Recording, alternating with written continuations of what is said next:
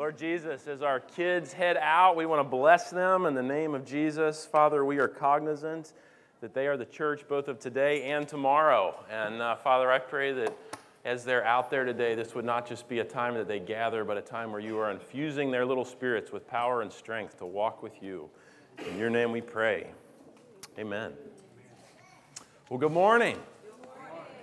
We are in the middle of a uh, series that we have called Found, and uh, we are actually looking at the shepherd's heart of God, the good shepherd. So we started out in John 10 uh, and looked at Jesus as he talked about God as the good shepherd.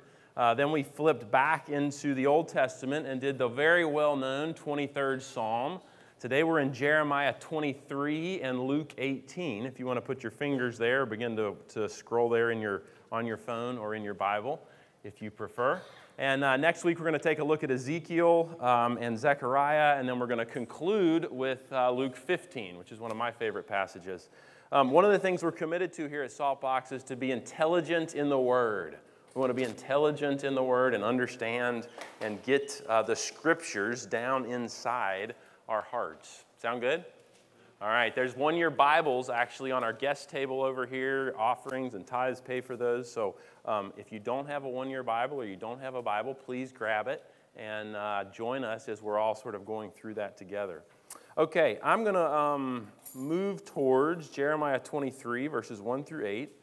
And then I'm also going to uh, read Luke 18. I got two little chunks of scripture with which, if uh, you ask any person who preaches today, would say, Don't read too much scripture. But I'm going to read too much scripture. Okay? Um, before we uh, do that, uh, I just have a, a, funny little story that's not totally related, but I'm going to tell it anyway. Last night, uh, or yesterday, Abby and I celebrated our anniversary. And uh, didn't I go? And we went out to a restaurant, and I ordered um, scallops, and the scallops were in kind of an oyster uh, stew or something. It was a wonderful dish. And I'm eating and we're talking and we were actually reminiscing. We had a really sweet moment because we were reminiscing what, what has been the highlights of the last you know, number of years and what are we dreaming about in the future and even what have been some painful spots. You know, we did it all over anniversary dinner, sitting there talking about it. And I'm taking some of my last bites of my meal and I crunch down. I stick an oyster in my mouth and I crunch down on something. I, I start fishing this thing out. I found a pearl. I called the waiter over and he looked at it and he was like, oh my goodness. And he freaked out and he called some girl who was a jewelry maker and he's like, maybe, maybe she can make you a special little pendant out of it. anyway, I kid you not, I, I found a pearl and it's, it's in Abby's uh, her little purse that, that she had. But I th- we both howled over that. We thought that was so funny. So, anyway, God's sense of humor. Okay, uh, we're going to do Jeremiah 23 and Luke 18. I'm going to draw some parallels between uh, Jeremiah and Jesus in the way they both lived in their life and walk, um, and particularly related to the Good Shepherd.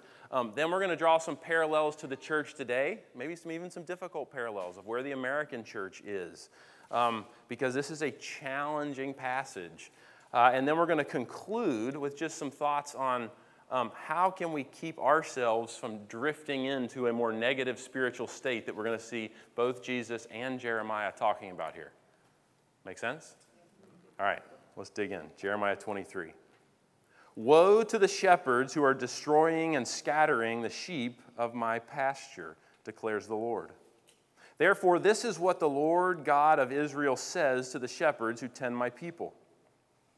Because you have scattered my flock and driven them away, and have not bestowed care on them, I will bestow punishment on you for the evil you have done, declares the Lord. I myself will gather the remnant of my flock out of all the countries where I have driven them, and I will bring them back to their pasture. You're seeing the Good Shepherd here, where they will be fruitful and increase in number. I will place shepherds over them who will tend them, and they will no longer be afraid or terrified, nor will any be missing, declares the Lord. The days are coming, declares the Lord, when I will raise up for David a righteous branch, a king who will reign wisely and do what is just and right in the land. In his days, Judah will be saved, and Israel will live in safety. This is the name by which he will be called, the Lord our righteous Savior. So then, the days are coming, declares the Lord, when the people will no longer say, As surely as the Lord lives, who brought the Israelites up out of Egypt, but they will say, As surely as the Lord lives, who brought the descendants of Israel up out of the land of the north and all of the countries where he had banished them. Then they will live in their own land. The word of the Lord from the Old Testament. Flip over to Luke 18.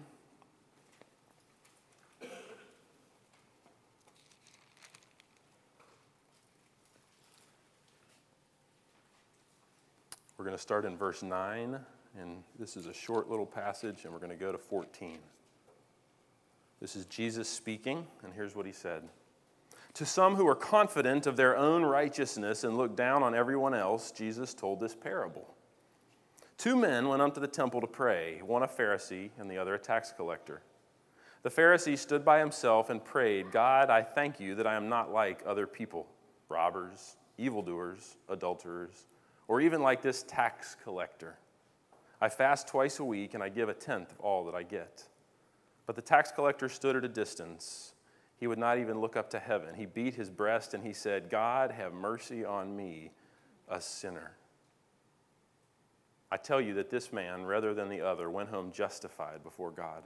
For all those who exalt themselves will be humbled, and those who humble themselves will be exalted.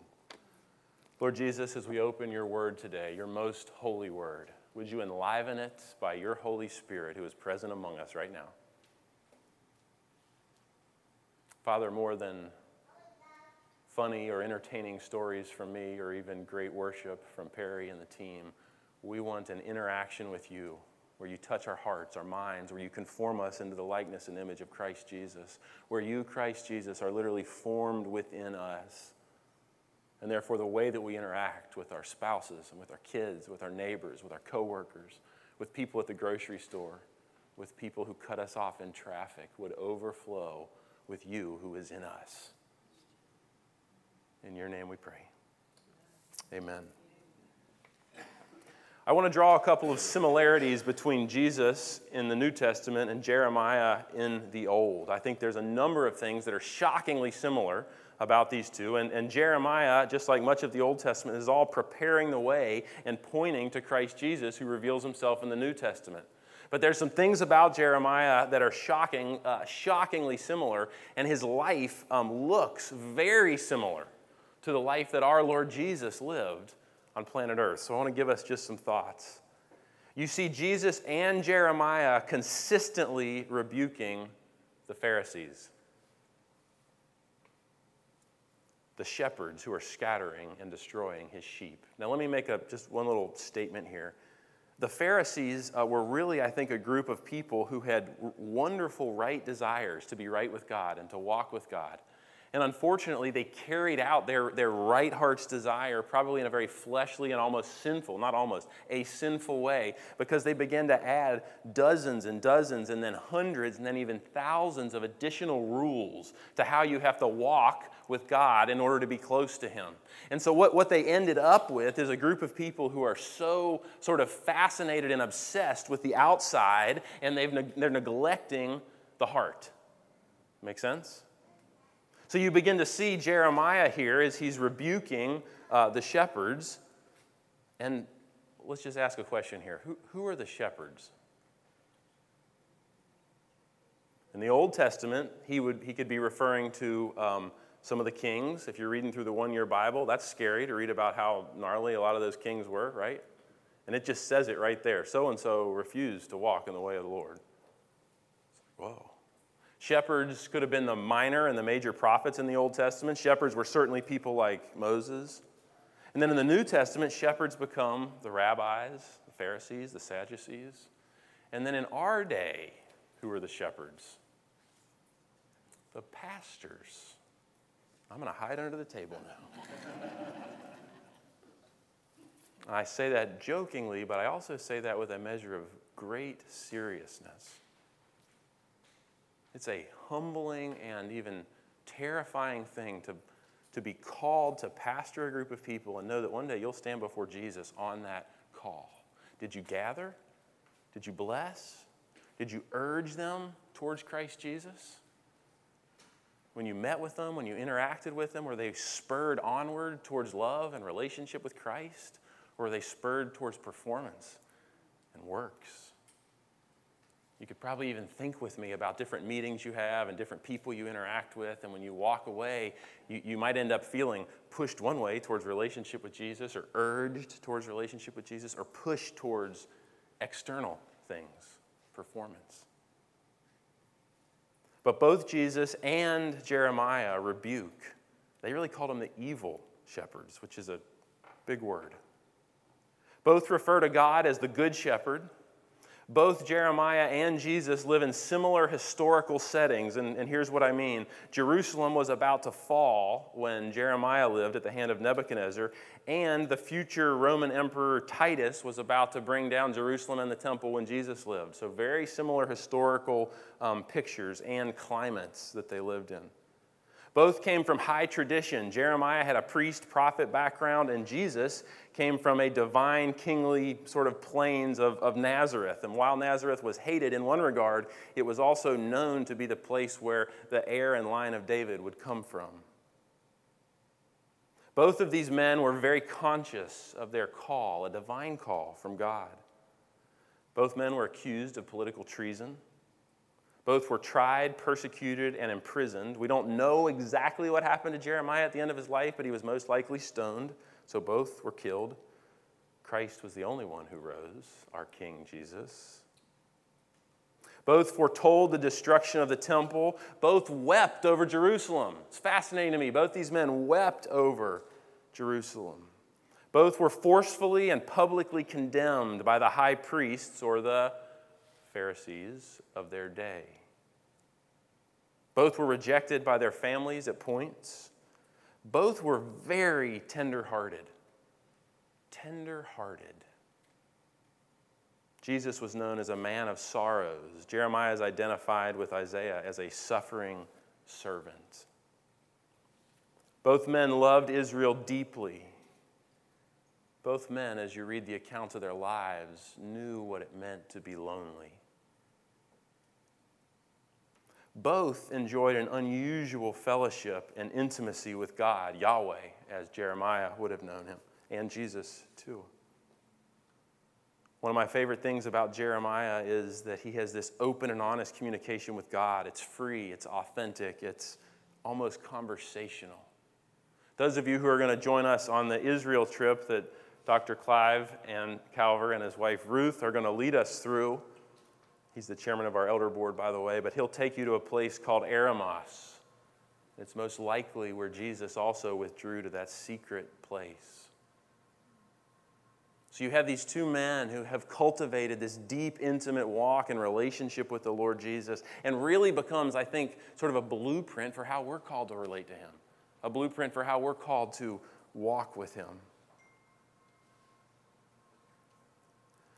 The similarity that I want to park on today is their focus and their uh, um, commitment to confront and even to condemn self serving, nefarious shepherds. And that's a little scary. Can I just, that's scary.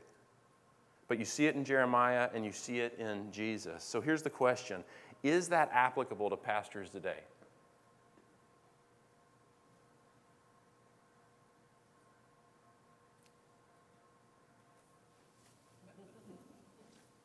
James 3:1 says pastors and shepherds will be judged with greater strictness. You know, church cannot be a cool club, a nice idea, a place to demonstrate the latest trend. It's the body of Christ Jesus. Christ Jesus is literally the bridegroom who will return for his bride. And every church that lifts up the name of King Jesus is an expression of the body of Christ, whether you love or agree with everything they do or don't do. They really are. They are an expression. As, as long as Christ Jesus is Lord and He is lifting up, they are an expression of Christ Jesus. And if you have trouble with some churches, that's okay. Jesus actually, in the last uh, book of the Bible, Revelation, he talked about seven different churches. And of the seven, he gave a rebuke to, do you know how many? Five. Those aren't promising odds either, are they? Lord Jesus, help us as we embark upon this journey. This is why Abby and I drug our feet and went, Lord, you don't want, to, you don't want us to plant a church. You don't want us to lead part of your body. This is scary. But it does have to be taken seriously because you're called to be a shepherd. And what Jeremiah is literally saying, if I go back to Jeremiah 23, is he's talking about these shepherds who are destroying and scattering the sheep of his pasture. Notoriously, church people are probably some of the most difficult on the planet. Most of us could look around and probably say, Amen. Most of us could probably go around, and I'm not going to dare let us go here, but most of us could probably go around and tell of a time we've been hurt by church people or church pastors. I think there's a natural propensity in our, in our flesh and, and sort of the negative makeup of, of the, that inherited thing that came through Adam with, with sin to focus on the outside and not on the inside.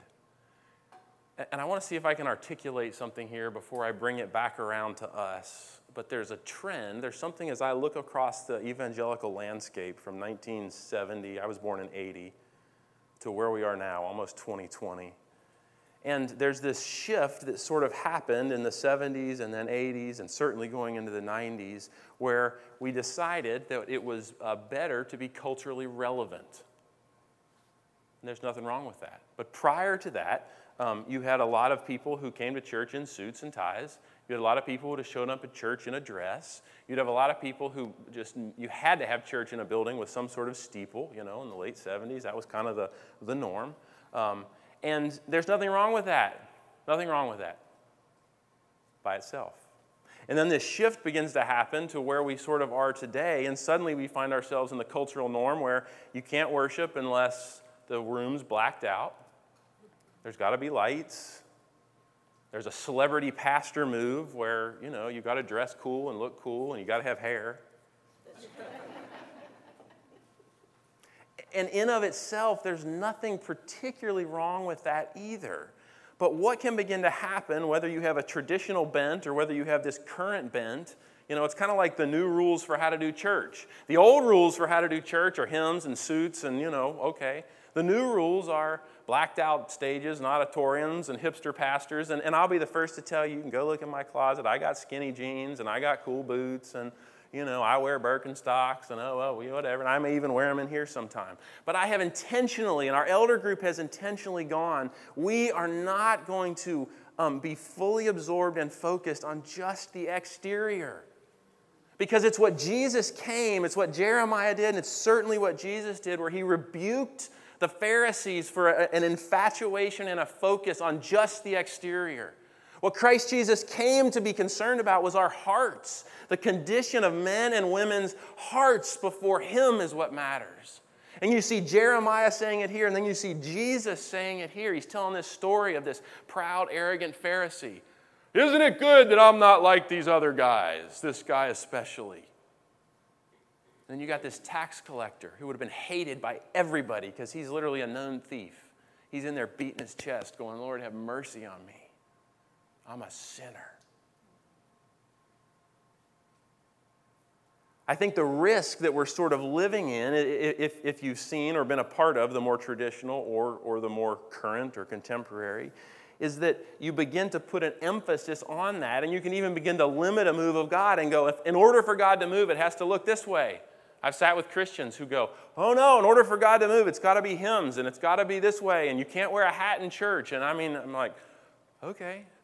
And then I've sat with other people and gone, well, it's got to be this way, and you got to look cool, and you know, we need to appeal to the culture. And you know what? I want to appeal to Jesus. I want Jesus' blessing on our house. And you know what? I am not going to scrub us to look like the culture, nor am I going to scrub us to look like the churches that have been. God has called us to be a unique, peculiar, set apart people. Now, Jesus always lived with the people. Always lived with the people. I want, want you to think on something with me. the evangelical Christian scene in America, there's much criticism for what's going on uh, politically, for the laws that are being made, for things that are happening. I want you to think a second. Do we ever see Jesus raining down on Caesar or Rome? Very little. A Few little comments. You think there was sexual immorality in Jesus' day? Of all types and flavors? Yes. Do you see Jesus railing on people who are living like that? Do you see Jesus railing on Rome? Do you see Jesus railing on even the political leaders of the day? It's fascinating to me, but who Jesus comes down against is the shepherds, the Pharisees. Oh, Lord, have mercy. And what we begin to see in King Jesus is that he's interested in the individual heart. He's interested in taking a heart that is fully surrendered. And one of the things I love about the book of Jeremiah, if you read the whole thing, is his, his sort of uh, the, the whole thing that goes through it all is this rigorous surrender, this unyielding surrender. And you get that same message from Christ Jesus this surrender to him, this we have been, I have been crucified with Christ, in the words of Paul. I no longer live, but Christ lives in me and through me.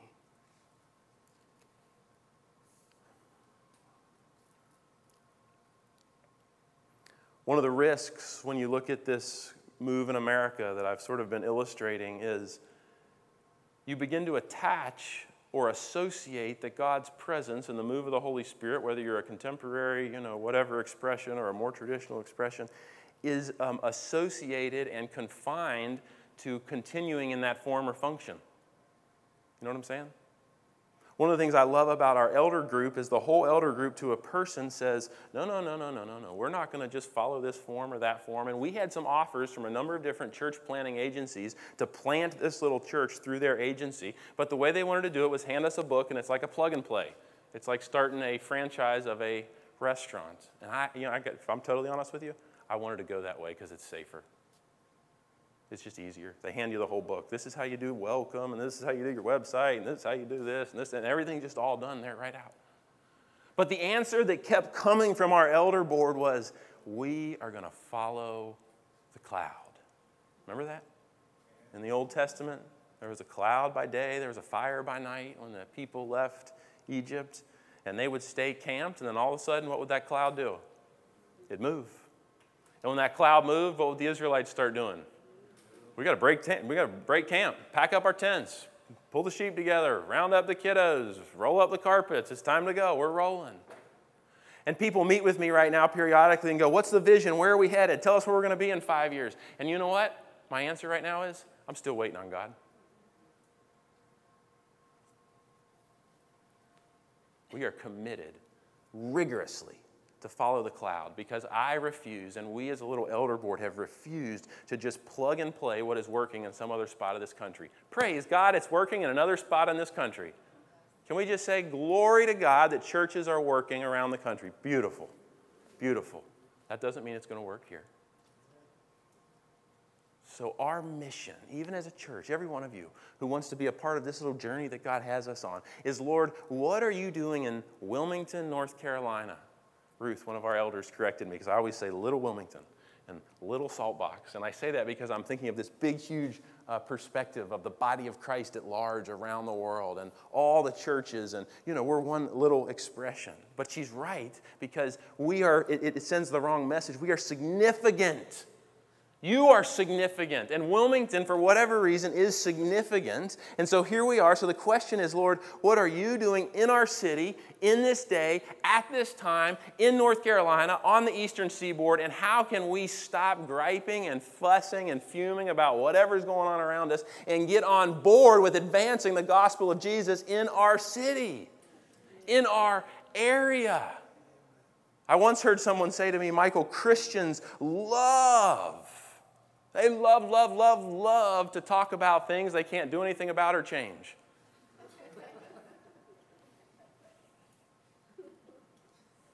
Come on.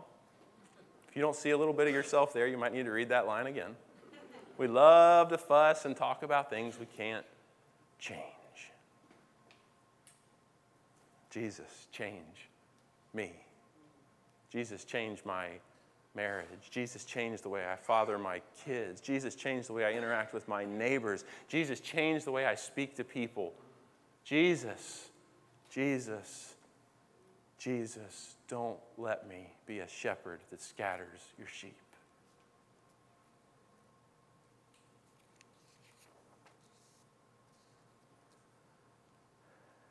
If some of my conversation, even about the current church, um, strikes a chord with you, I would invite you into a journey with him or with someone else around here to walk through some forgiveness of old churches and old pastors. There's nothing wrong with that.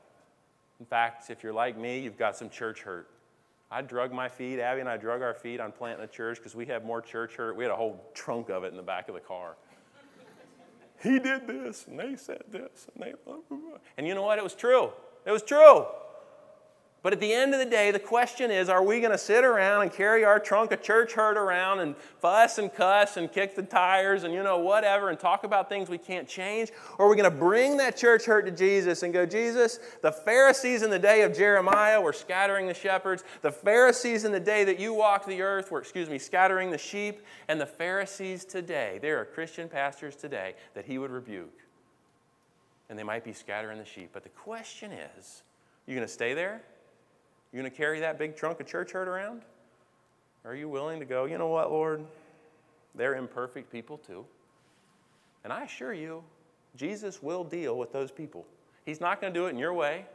He's not going to do it in your time. He's not going to do it based on your recommendation. But it says really clearly here Woe to the shepherds who are destroying and scattering the sheep of my pasture. Woe to them. And then you see in the New Testament, where we just read, Luke 18, he's literally saying that the tax collector goes home justified. And how does the Pharisee go home?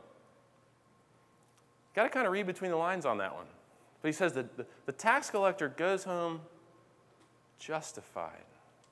Probably means the Pharisee goes home under the heavy hand and discipline or conviction or judgment or woe or wrath or you pick the word of God. I've been there before in my life. Maybe you have too. I don't ever want to go back. I don't ever want to go back.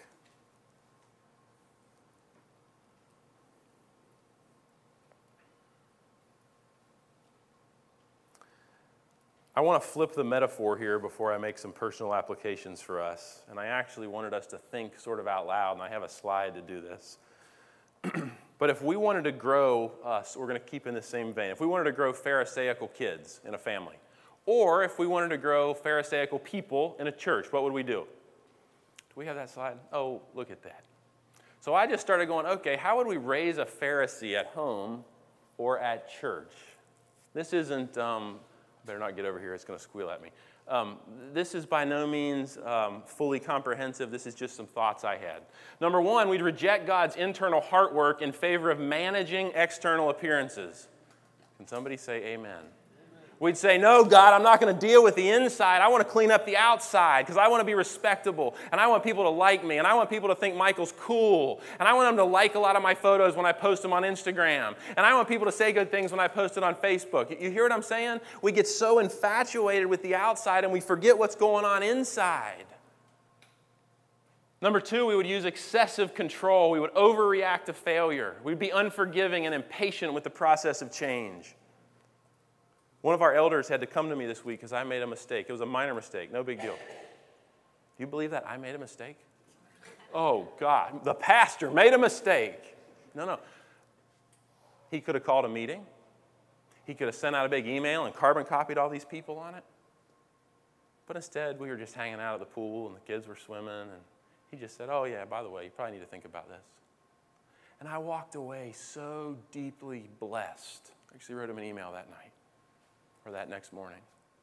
I went, You know, you could have called me in front of a group and humiliated me.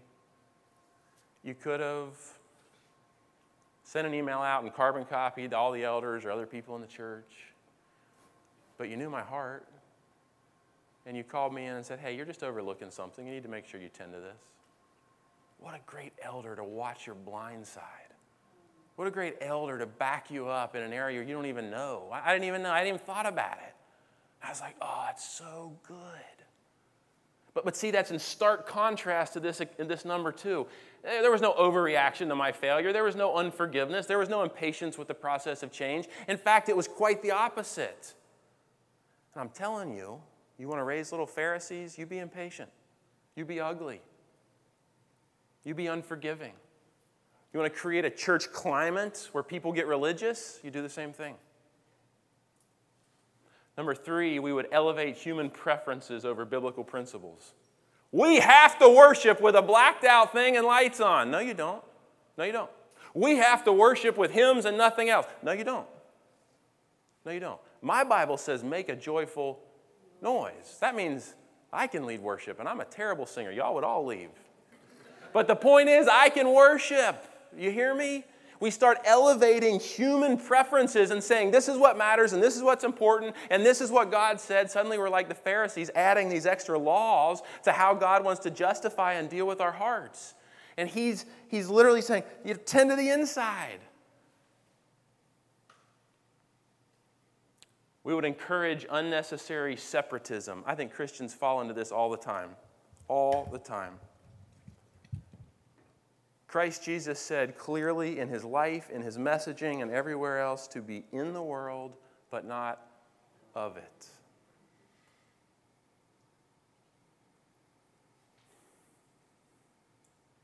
If you come across a prostitute on the street, do you sit and talk to her or do you run away? If there's a homeless person, I was in church one day, literally, I was at a church and I was preaching, and a homeless person came in, and I think he had um, uh, literally defecated his pants. He smelled horrible. And the whole pew got up and moved.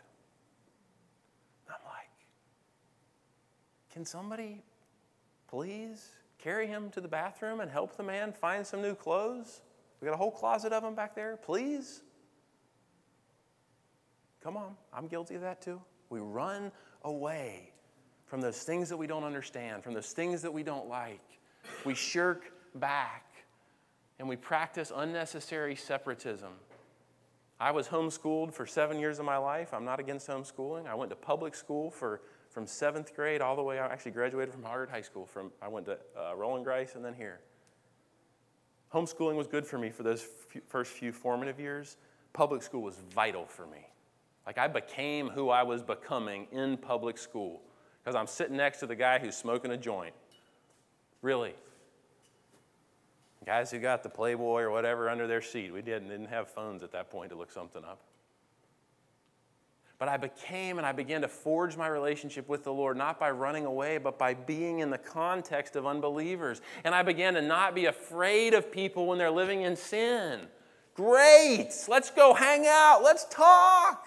I'd love to have a relationship. If you've looked at our little Saltbox logo, that little Saltbox logo there's little stickers if you want to put them on your car, your water bottle. It's on some shirts out there. But the whole point of that is it invites conversation.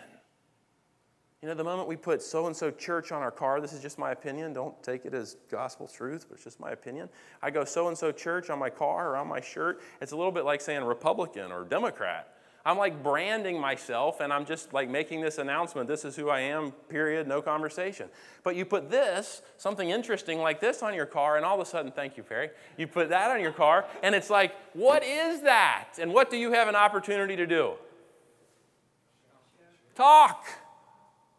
Talk because Christians notoriously um, hunker down inside our little walls and we hide out. God may give us a building one day. I suspect He will, but I love that we're in a school right now and I'm loving every day of it.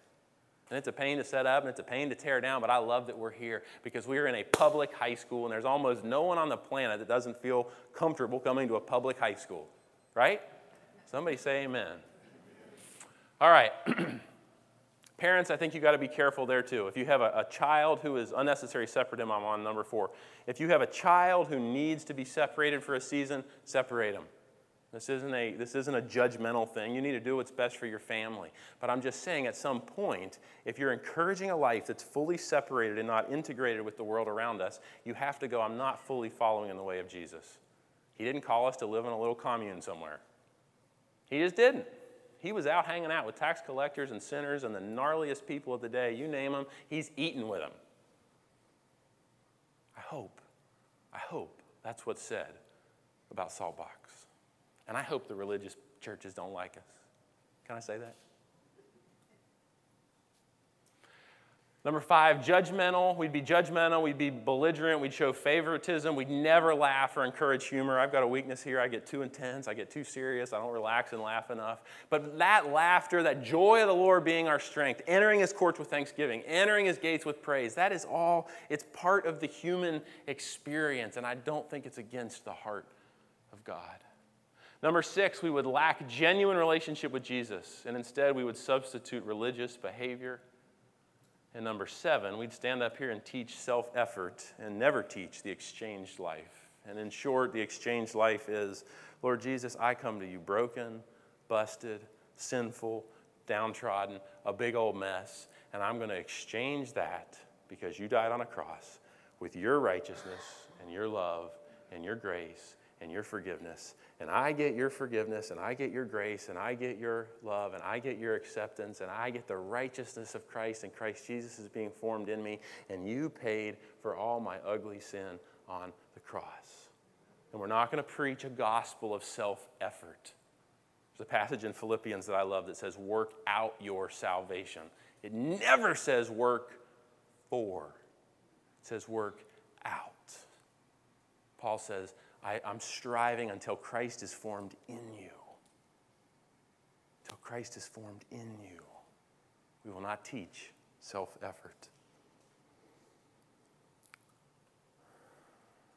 So, how then do we keep ourselves? Because the point is not what other pastors or other churches or other leaders or anybody else is saying or doing. The point is, where am I? Where are you on this journey? So I want to give you four things that I think will help just guide the process and make sure you stay in truly a loving relationship with Jesus. Number one is fall in love with Jesus. I've quoted Bill Bright before, but I love one of the things I love most about Bill Bright is he, if you ever said, uh, How can I pray for you? he would always respond, Pray that I don't lose my first love pray that I don't lose my first love. People, the Lord Jesus loves you with an everlasting love. He has pursued you, He will pursue you, and He will continue to pursue you. I don't care what you've done, where you've been, how ugly things have been in your life, it does not matter. He will come after you, and His love will never stop and will never give up, and it'll never back down. It will require at some point that you turn from the life that you're living and you decide to surrender your life to Him and you follow after Him. But I think the first thing is so simple it's to truly fall in love with Jesus. The second thing is to serve God through relationship, not rules. Serve God out of delight, not duty. Some of you might sit there and go, Well, Michael, you tell us to get in the one year Bible. Isn't that duty? The point of being in the one year Bible is that you'd have a relationship with God, that you'd be able to listen to his voice, because my sheep know my voice. That's the point of it. Can the one year Bible begin in duty? Maybe. My prayer is it ends in delight. One of my favorite times for me is in the morning. Your time doesn't have to be in the morning. If you're a night person, do it at night. If you're a lunch person, have some time at lunch. But, but here's the, the, the point is to find a space and a place where you can interact with the King of Kings and the Lord of Lords. And you do that through His Word, you do that through some worship, you do that through prayer. Now, I'm going to tell you my little morning rhythm, and I, there's a risk of me doing this because you're going to go, "Oh, here's the new rules for how to relate to God." No, no, it's not. It's just the way it's just the way I do it. But the important thing is to find yourself a place and a space like that Eremos that you're going to see if you go with Clive to Israel. It'll blow you away. You'll never be the same. My morning looks something like this my alarm goes off really early, really early, because I get, uh, I just, I don't know. God speaks in the morning. My mind's fully engaged. Everything's quiet. There's nothing in my world that's chirping or buzzing or clawing for my attention till about 7:30 ish. And so whatever time I have, I get up early. And I go down and I make coffee. And at some point while I'm making coffee, I literally say good morning to the Lord Jesus. I really do. There's a discipline in my life to acknowledge the presence of the Lord Jesus and His Holy Spirit in my life while I'm making coffee. I flip on a little light at our dining room table and it overlooks our backyard and we have this like woods all around. It's really it's just it's like no distractions. Just nature. And oftentimes I'll stick my earphones in and I'll worship to a song, just one or two, just because it kind of primes my heart. It just gets me sort of loosened up. I'm entering his courts with thanksgiving. I'm beginning my day with praise. I'm thanking him that, that there's a new day and his mercies are new in my life. I pull out my five year journal somewhere in there and I begin to go, Lord, I'm struggling with this. This is really hard right now. I'm reading this. I believe I'm hearing this from you. Somewhere in there, I have some prayer and sort of a rhythm I go through there. I've got a one year Bible that I open up. And the one year Bible just puts me in a spot where I'm immersing my heart into the Old Testament, into a psalm, into a proverb, into the New Testament. And it's providing a canvas on which the Holy Spirit of God can speak to my heart. I don't want to live dead religion. I don't want to live that. I want to live a vibrant, relationship with God, like Jeremiah did, like Jesus did when he walked the earth. I open the Word, I'm just digging through it. And I'm not just reading it at face value, I'm also looking at things, but I'm saying, Holy Spirit, speak to me in your Word. Find me here. Correct me. Direct me. Discipline me if necessary. Fill me with your presence. And then I'm not going to spend too much time on this, but I actually have a set of morning declarations. It's kind of funny. I don't know very many people that do this, but it's some things that God has spoken to me. It's some things that I want to be true about my life. If people look back at Michael's life when he's 60, 70, 80, 90, whatever, it's things that I want to have been hallmarks. And I actually read just a set of morning declarations. This is who I am. This is what I'm about. It actually starts with I've been crucified with Christ and I no longer live, but my Jesus lives in me and through me. And then it goes from there. The important thing is that you find a space and a place that you can serve God through relationship, not rules. That you can find a way to walk with Him out of delight, not duty. The third thing that I would say is you, we would respond as a people, as a church, to all sin with the life and love of Christ. What do I mean by that? When someone cuts you off in traffic, when someone talks bad about you behind your back, when your spouse is impatient, disrespectful, ugly, angry, whatever it is. Are you responding with life? Are you responding with love? the majority of people I talk to would say, Yeah, but there is no but. You're not, your response is never dependent on what they're doing or not doing. It's just not. I don't care who you are, I don't care what the circumstances are. Your response in Christ Jesus is not dependent on what they're doing or saying or not doing or not saying. It's not. You can be okay even if they're not okay, whoever they are. Well, my boss isn't okay. That's okay. You can be okay. My spouse isn't okay. My parents aren't okay. You can be okay in Christ, even if they're not okay. Do we respond to sin with the life and love of Christ? Make another little statement here. If you find yourself a very judgmental person, you might want to watch this. Because I would actually say if we're very judgmental, it probably means that we haven't fully received the life and love of Christ ourselves. And that's an area where you might want to take your five year journal or your journal or whatever it is and go, Lord Jesus, would you work with me? Work in my heart. Cultivate the soil of my heart so that I can fully receive your life, your love, and your forgiveness. And the fourth thing that I would say is to guard your heart from going back because I don't know why. But there is something in human nature that we, it, it, we, we just naturally, if we're left to our own um, sort of natural whatever inhibitions, we drift towards managing the exterior and neglecting the interior. Guard yourself that you don't drift back into a performance based walk with Jesus, but that you stay in a place of relationship. There's a gentleman in the room today, and I'm not going to tell you who he is, and one day I'll have him come up and tell this story. But I wanted to end with this.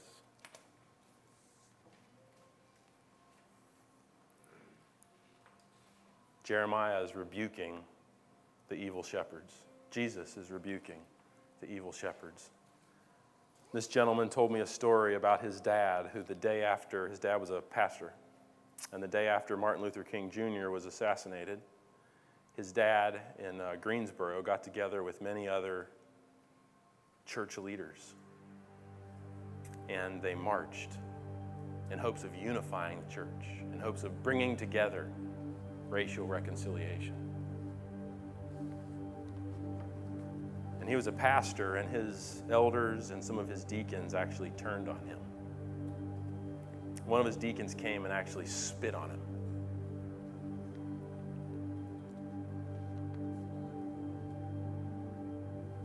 Church people can be some of the ugliest people on the planet. We don't have to be those kind of people. So here's what I want to do as we sing this concluding song. If you're here today and you might say, Michael, I think I've fallen out of love with Jesus. I've just lost my first love. That's okay. When we sing this last song, I'm going to invite you to stand up and interact with Him. You might be here today and you go, you know what? I've tended to serve God out of rules, out of duty, and I've just like I've lost that delight. I want to find it again. I invite you to stand with us. You might be here today and there's more than a dozen in the room that need special prayer, special touch from the Lord in an area of your life job, health. A couple of people are coming out of surgery, a couple of people are going into surgery this next week. If you need special prayer, I'm going to ask you just to stand up too. I'm not going to ask you to do anything or get out of your seat, but just interact with the Lord Jesus. And if, if, I'm st- if you're sitting out there today and you're looking at me going, who is this guy and what is he talking about? Relationship with Jesus. I don't even know what he's talking about. You grab me grab one of the elders. We'd love to pray with you. But you can surrender your heart to Him today and walk with Him all the days of your life. And if you're just here and you go, you know what, I just want to worship Jesus with me, then I'm going to invite you to stand too.